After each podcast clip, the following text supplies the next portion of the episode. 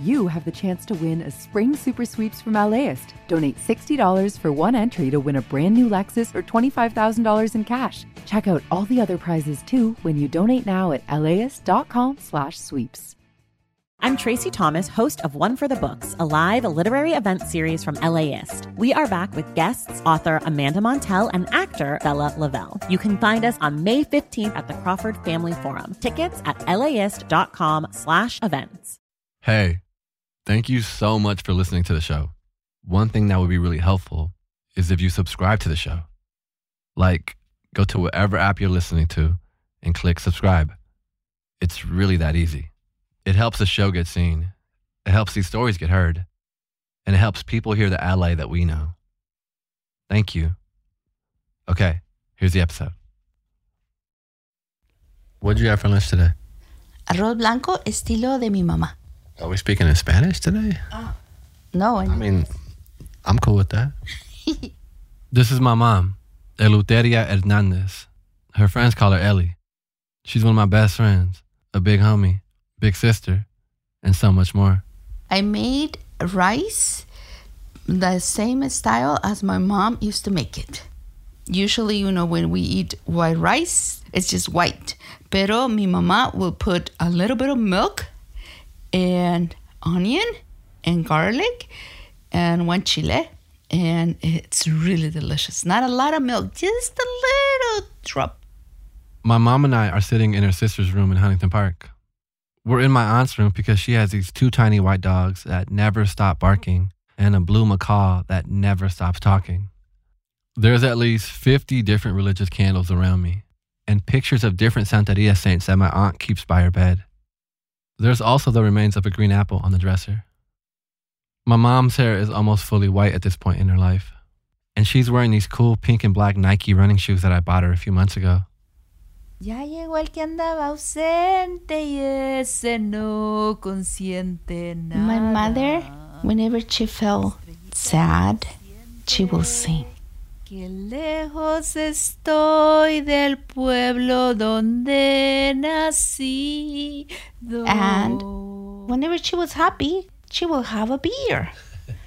She was not a borracha, no, but she will have a beer. Really? Uh huh. And she was an activist. But this isn't just a trip down memory lane. This whole show is about my relationship to this city. And I wouldn't be here if my mom hadn't decided to make LA her home too. It's been a while since we sat down and spoke like this. But it feels like everything, for me, begins and ends with my mom. This is California Love, and I'm Walter.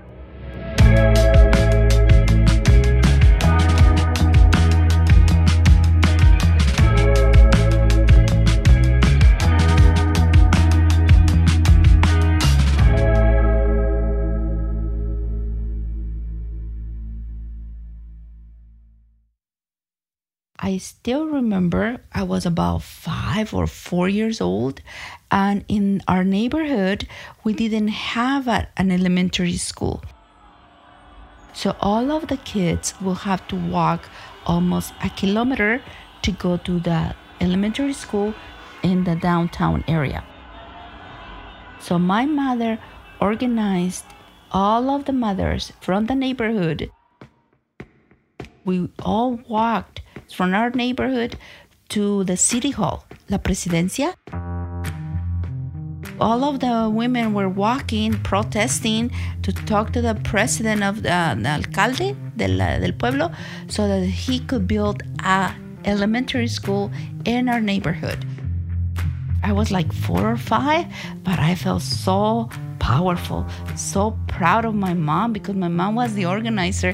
I was in the front walking with all the kids and the mom. My mom was holding my hand.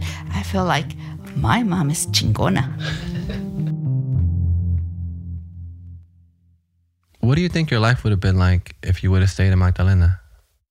I would have probably now looked really old, have a lot of kids, no husband, Why no husband?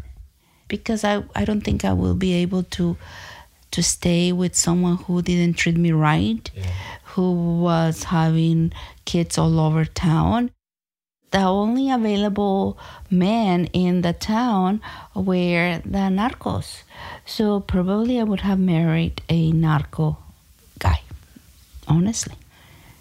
And probably I would have gotten involved with selling drugs, and probably I would have been in jail.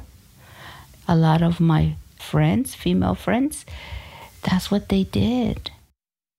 My mom was 14 years old when she was sent away from Magdalena, Jalisco. Her older sisters were already living in LA, and she left to join them. She filled up a light blue suitcase with all her things and left home for the first time. So, why do you think my grandma, your mom, why do you think it was important for her to send you to LA? So that I could have a better future. She didn't have a happy marriage life, but she was so Catholic. She was so spiritual that she couldn't leave my father. She didn't want that for me.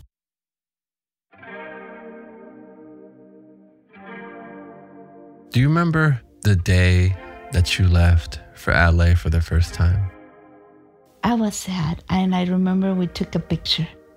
I put on very nice clothes white suit with white top, very elegant. Because, you know, when you take a plane, you had to dress nice. That was the mentality. Not comfortable shoes, not comfortable dress. No, no, no. It was a suit. My father didn't give me the bendición because he was really upset I was coming to the United States. So I came without his blessing. I lived in Bell, California with my sisters. What was your first impression of LA? A lot of traffic and a lot of people. I never seen so many different people in my whole life. So for me, I used to be like Mirona, you know, like looking at people, like to see how they look like, you know, Asian people, people from Africa, Cubans, people from Spain, you know, so they were very different from me, and that was nice. I didn't like the fact that I was far from my mom, but I knew I had to sacrifice that. But it was nice to, I felt like I was wealthy. Why, why did you feel like you were wealthy? Because only wealthy people will go to uh, different countries to study. So even though I was living with my sisters, I felt like, oh, soy rica. Vine a otro país a estudiar inglés. My mom went to Bell High School, a city in southeast LA. She was in the 10th grade. I was taking only ESL courses, English as a second language.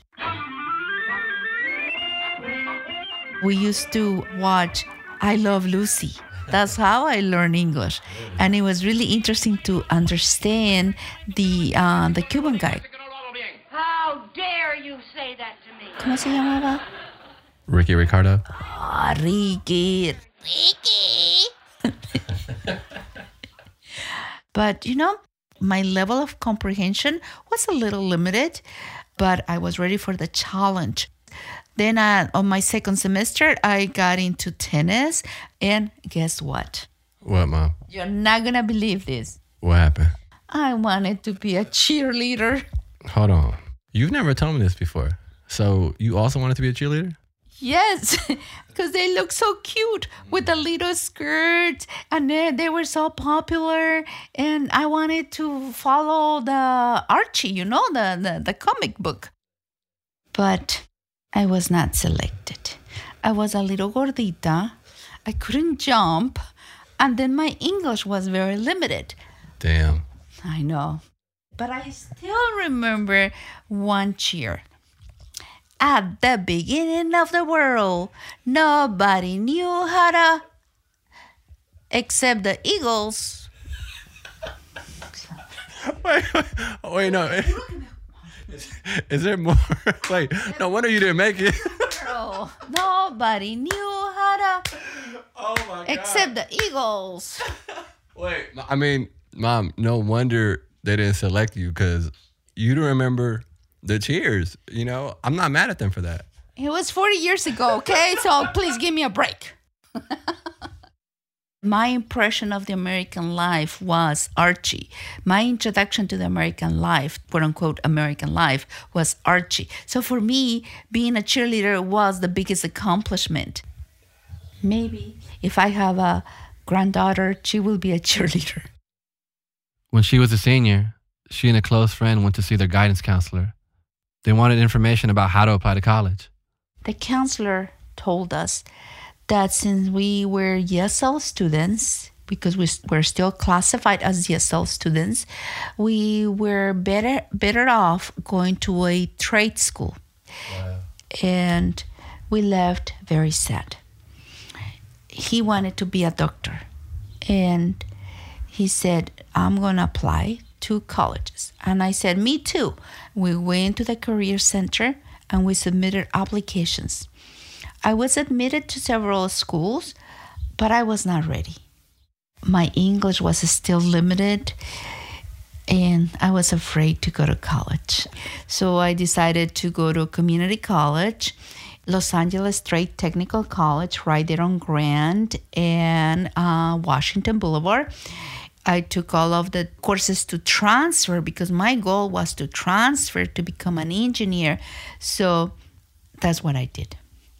I played tennis there, and uh, I was a very good tennis player. So I met uh, um, a tennis player in in the team. She's talking about my dad. We became the number one uh, mixed doubles uh, couples in a community college. We fell in love, and uh, we were dating and then he went to UCLA. He transferred to UCLA, and then I transferred to UCLA. We had a very nice relationship. Our whole uh, life was around tennis. Uh, like on the weekends when we were not playing any tournaments, we would play in the um, Huntington Park, Salt Lake Park, and uh, play tennis the whole day or we will go to Rancho Park and play tennis the whole day. Being the the only non-black around the African Afro American uh, tennis circuit was hard because the girls would look at me like, "What are you doing with my man?" So it was hard uh, because just the I was Mexican. I am Mexican. And he was black and he was very good looking. How'd the relationship end? I still remember very clearly when I went to see him at his job at uh, Fox Hill Mall. He used to work in a shoe store. I dressed really nice, muy bonita, muy elegant. I was already three months and a half, four months pregnant, and he said, I know I, I cannot be a father right now. So I said, Well, thank you for letting me know. I'm going to have my child. That was the end of our relationship.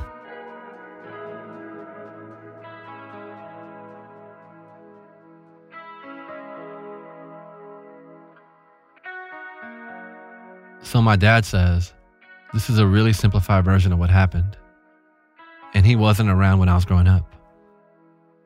But we reconnected when I was 23. Stories have multiple versions, but this episode is about my mom.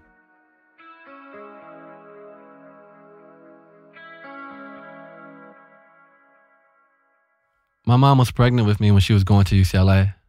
She was first studying to become an engineer, but then dropped that major and chose literature instead. So I was taking math, calculus, 31B or 31C. Don't remember. Uh, so I used to sit in the front of the of the lecture hall because that was the closest for me to like, you know, I could move the the, the table so that I will fit because I was big. So, oh my god. Every time I was going into this particular lecture, you will start kicking me and moving all over. So I couldn't even stay put in the seat. I had to get up and walk around so that you could be happy Why do you think I was doing that? because you didn't like numbers. I was like, get me out of here now. My mom had me when she was a junior in college and then started contemplating dropping out. We didn't have a lot. We lived in Huntington Park with my aunts and uncles and cousins. Everyone picked up cardboard boxes in the city of Vernon and took them to the recycling center for money. That's how we survived.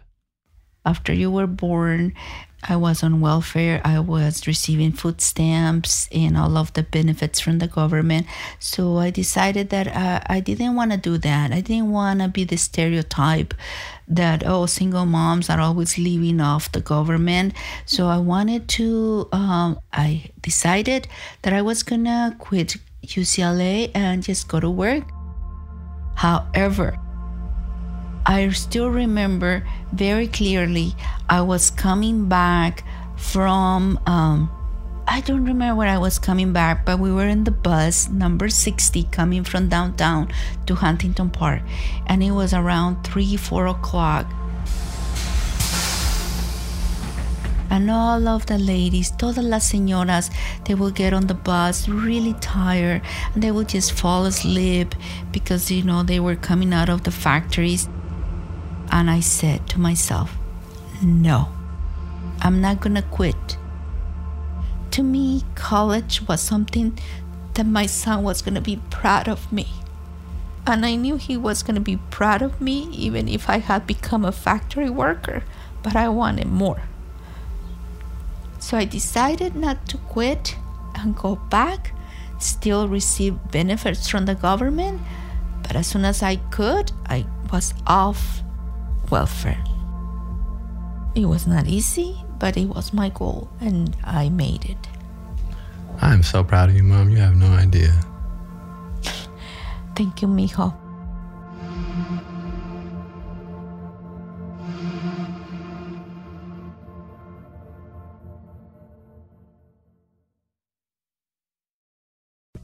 Imagine if you could charge your electric vehicle at the places you already love to eat, shop, and play.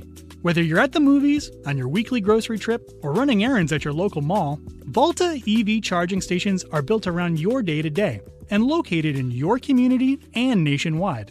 All you have to do is check in, plug in, and go about your day. It's EV charging made convenient. Download the Volta app to find your new favorite place to charge.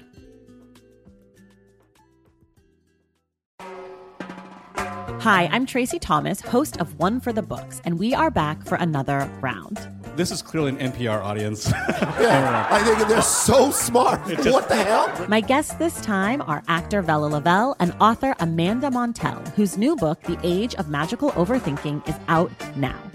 Join us on May 15th at the Crawford Family Forum for book talk, trivia, and hot takes. Tickets can be found at laist.com slash events.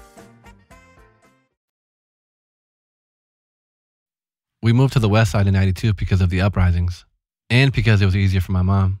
I wanted to be closer to school and I wanted better schools for you. My whole family was against that idea, but uh, I needed to become a grown up. I needed to be independent. I remember the first night we went to the supermarket in the white neighborhood in the west side. And you and I were the only brown people in the supermarket. It was late in the afternoon and everybody was looking at us. Or maybe it was just my assumption that everybody was looking at us. So I felt really weird. You were really active with like demonstrations and, and hunger strikes and protests, you know, like when we moved to the west side. And, and I'm wondering if if my grandma, you know, if, if her early activism, if that inspired you in any way? Yes, I was very involved with a lot of protest. My friends used to say that if I will see a protest, I will stop and support them, even though I didn't know what the cause was. And I feel like I have always been like that since my mom took me to to those demonstrations in the presidencia. Why was it important to to take me to those? I, I would take you everywhere. What, what else? I didn't have a babysitter, so there was no choice, mijo. No, but it was important for you to to learn about las injusticias out there, social injustice. So it was important for me that you were aware of that. You remember any demonstrations that you took me to? Of course, the most important one, the hunger strike uh, at UCLA. They wanted to to dismantle the Chicana Chicano Studies program and all of the students uh, brown students black students american indian students the few of them islamic students asian students we all got together and uh, organized ourselves so we left from la placita olvera all the way to ucla walking. So there was another group coming from loyola. There was another group coming from northridge and it was so much fun. It was so beautiful to to walk down uh, wilshire boulevard there is a point in Wilshire Boulevard when it's a little higher, it's like a little hill, and where you could look back and see the the the waves of people. It was like an ocean of people walking and walking and walking. And it, you know, when you are in a PhD program, you have to do all of that. Because if you just go there to get an education and you don't get involved, you know, what's the point? What about LA now feels special to you? Taking the metro, taking the bus, but especially the metro. That's where I met so many beautiful people. And I also uh, have guided so many parents, moms, and dads how to help their kids in high school, how, you know, I connect them with the students. I guide them. I don't even know them, but I'm I'm a mentor in the metro. Like a metro mentor. Oh, I like that. Metro mentor. MM. I'm an MM. You're an MM. A big reason why I wanted to interview you was because so much of what I know about LA is through you, right? Like it's through the experiences that that you first um, helped me learn about. So I, I felt like it was I felt like it was really interesting to to ask you questions, you know, to to kind of bring it like full circle, you know, like in the sense where it's like I'm really coming back home to like le- learn more about my city but I'm also coming back home to learn more about you. Well, thank you for giving me credit that you know the city through me. But we never left. We never left Huntington Park. We never left Southeast because I found out that the markets in the West Side were very expensive so I would come back to Huntington Park to go to the market here. I would come back also because my mother was here at that moment. We would come back on Friday night, stay in the uh, on southeast Every for weekend. the weekend, yeah. and we were able to like come back home and be able to combine the two worlds. Yeah. You know, I don't know if I would be a writer or a journalist if it wasn't for my mom. What parts of yourself do you see in me? You know where you what you've been doing lately, and I don't want to give myself credit for that, but I think I, I do deserve some credit. go ahead, go ahead. Because uh, because of me, you were introduced to a lot of books. That's right. You're right. Okay, so please. um, no, no, no. I'm just being fun. That was that was the only thing I could share with you. You know, I could share with you my books.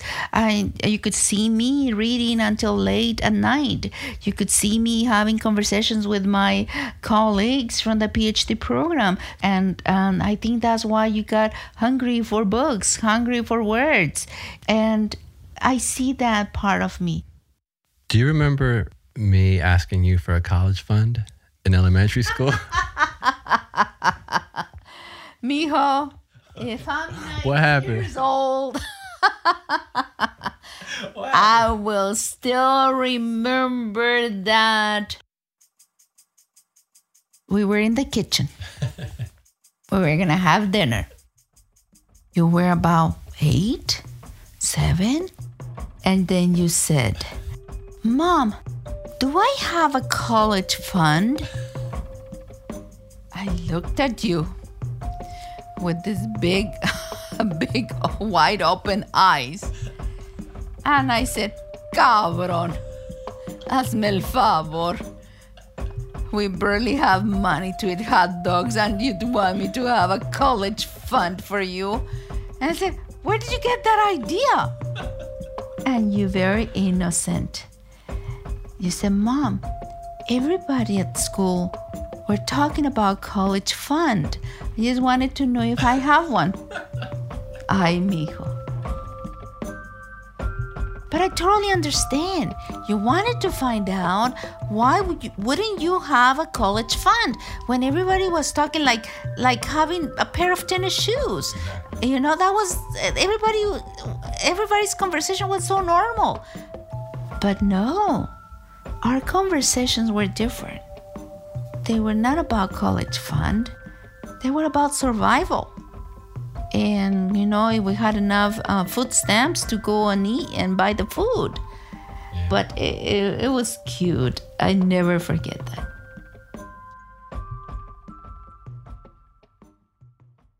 what parts about me inspire you you know when you turn your life around to me that was a sign of endurance perseverance perseverance that was such a powerful moment.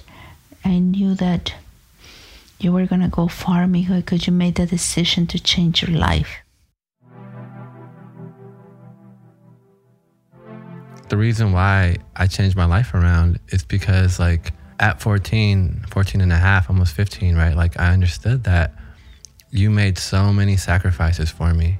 And I felt like the path that I was going down, you know, I was either going to be dead or in jail. But I also thought about you and I thought about how you felt at 14 and 15 when you came to this country. We were the same age, essentially, right? And so for me, it was really important, you know, to, to think, wow, my mom was, was 14, 15 when she came to LA. And I'm 14, 15 now, you know? And what am I doing? I felt like I was like throwing it all away. It's very nice how you compare your age at that age when I came to the United States. That's really nice. I never thought about that.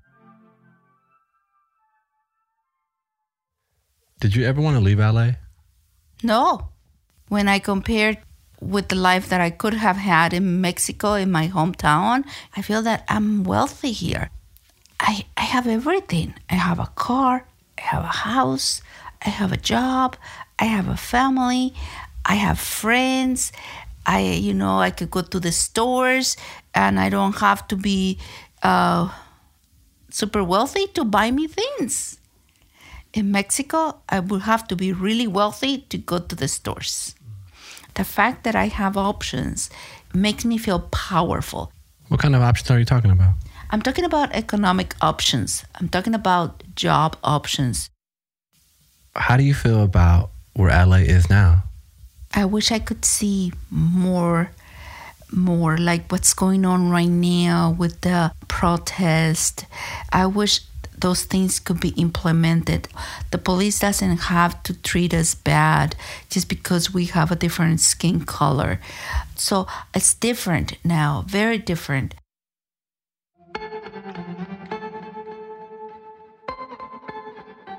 Do you still think about the comic book Archie?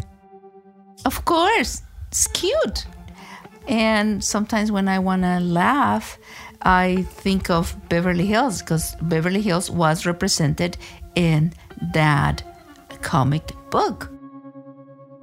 It was not South Central, it was not La Puente, it was not Whittier, it was not, no, it was Beverly Hills with those big mansions. So, yes, I still think about that. So, when I want to laugh, I think that, oh, Beverly Hills, it's Archie.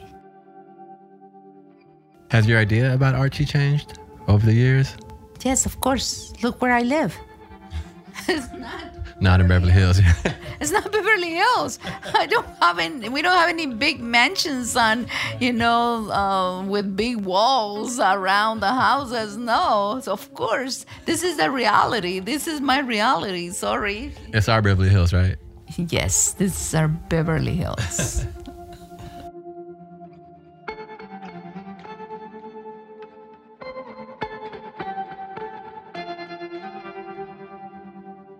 What's up, Mom? The older I get, the more I realize what it took to raise me. You had to wear so many different hats, and sometimes you wore them all at once. You were mom, friend, big sister, mentor, father, and so much more. There wasn't a handbook that we followed, and it felt like we were both growing up at the same time, learning from our mistakes and cherishing our small victories. Sometimes I think back to those Friday nights, the ones we used to stay up late watching the X Files and eating pizza. I really miss them.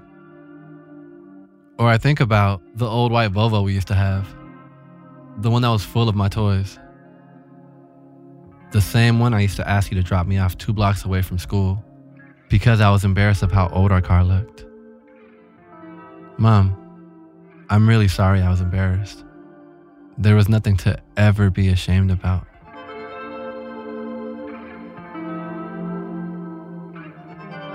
The West Side often felt like a distant world and full of strangers who didn't look like us. I really miss my friends Alex, Brian, Matthew, and the rest of our family. I've never told you this, but sometimes I used to cry at night, wishing we had never left. I felt really alone, but I always had you, and we had each other. At this age, it's even harder to comprehend what having a child in my early 20s would feel like. I don't know how you did it. Some of your classmates went home for the summer or had internships, but you had me. I now see what you did. And more importantly, your why.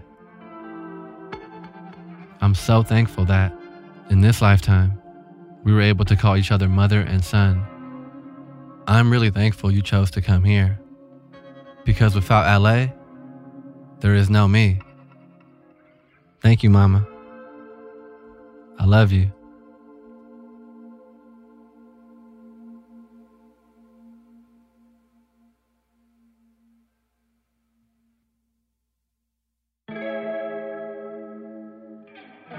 Elizabeth Nakano was the lead producer for this episode. Supporting producer Tamika Adams. Our editor is Arwen Nix. Our engineer is Valentino Rivera. Original music by Andrew Eapen. Our senior producer is Megan Tan. Executive producer is Angela Bromstad. This episode was written by me with help from Elizabeth Nakano and Arwen Nix. Before we end the series, there are a lot of people involved in making something like this. The list is long, so here we go. A huge thank you to associate producer Tamika Adams, producer Elizabeth Nakano, senior producer Megan Tan, and our editor Arwen Nix. Every episode was mixed and engineered by Valentino Rivera. Original music is by Andrew Eapen. Angela Bromstad is our executive producer. Our website was designed by Andy Cheatwood and the marketing teams at Southern California Public Radio. Our episode artwork by Theo Lambert. Our show artwork by Leo Gomez, Kristen Hayford, and myself. The team at LAist Studios includes Kristen Hayford, Taylor Kaufman, Kristen Muller, and Leo Gomez. Our website is laist.com forward slash California Love. California Love is a production of LAist Studios. I'm your host, Walter Thompson Hernandez. A huge thank you to my friends and family whose voices and sounds can be heard throughout this show. When I first thought about making this show, I was thinking about you. I appreciate you more than you may know. Thank you so much for listening.